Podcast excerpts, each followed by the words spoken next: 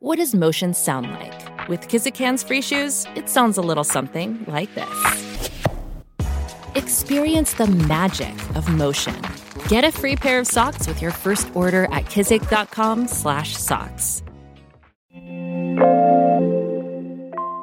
Fortnite gets briefly pulled offline.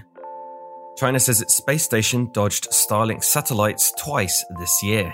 And LG's new OLED EX tech enhances brightness by up to 30%. This is your Daily Tech Briefing, the morning edition. It's Thursday, December 30th. From Engadget, I'm Matt Smith.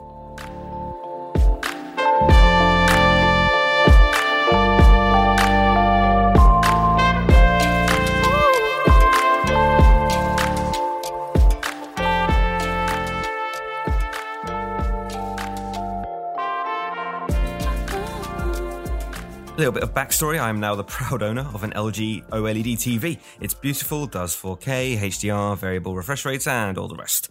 As I bought it though, I thought how it would only last a couple of weeks until LG ruins it with an even newer TV model. And like clockwork, here it comes. LG Display's next generation of OLED tech, called OLED EX, is supposed to enhance brightness by up to 30%.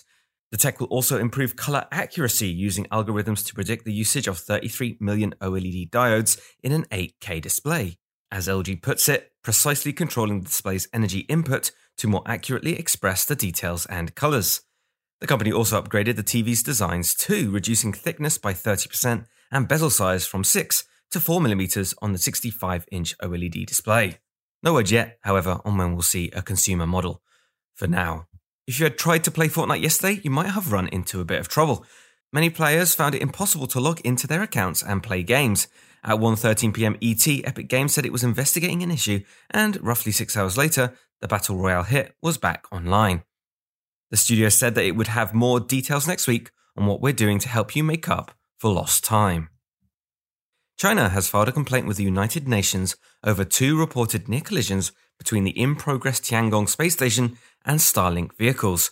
According to Chinese officials, the station had to perform evasive maneuvers on July 1st and October 21st this year to minimize the chance of a collision.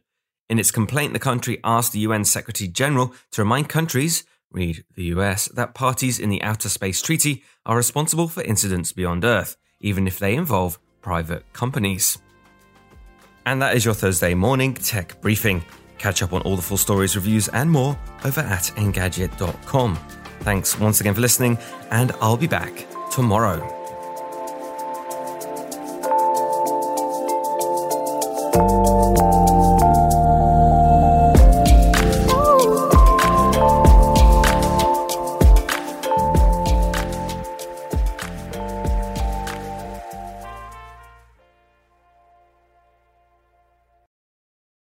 Want to learn how you can make smarter decisions with your money?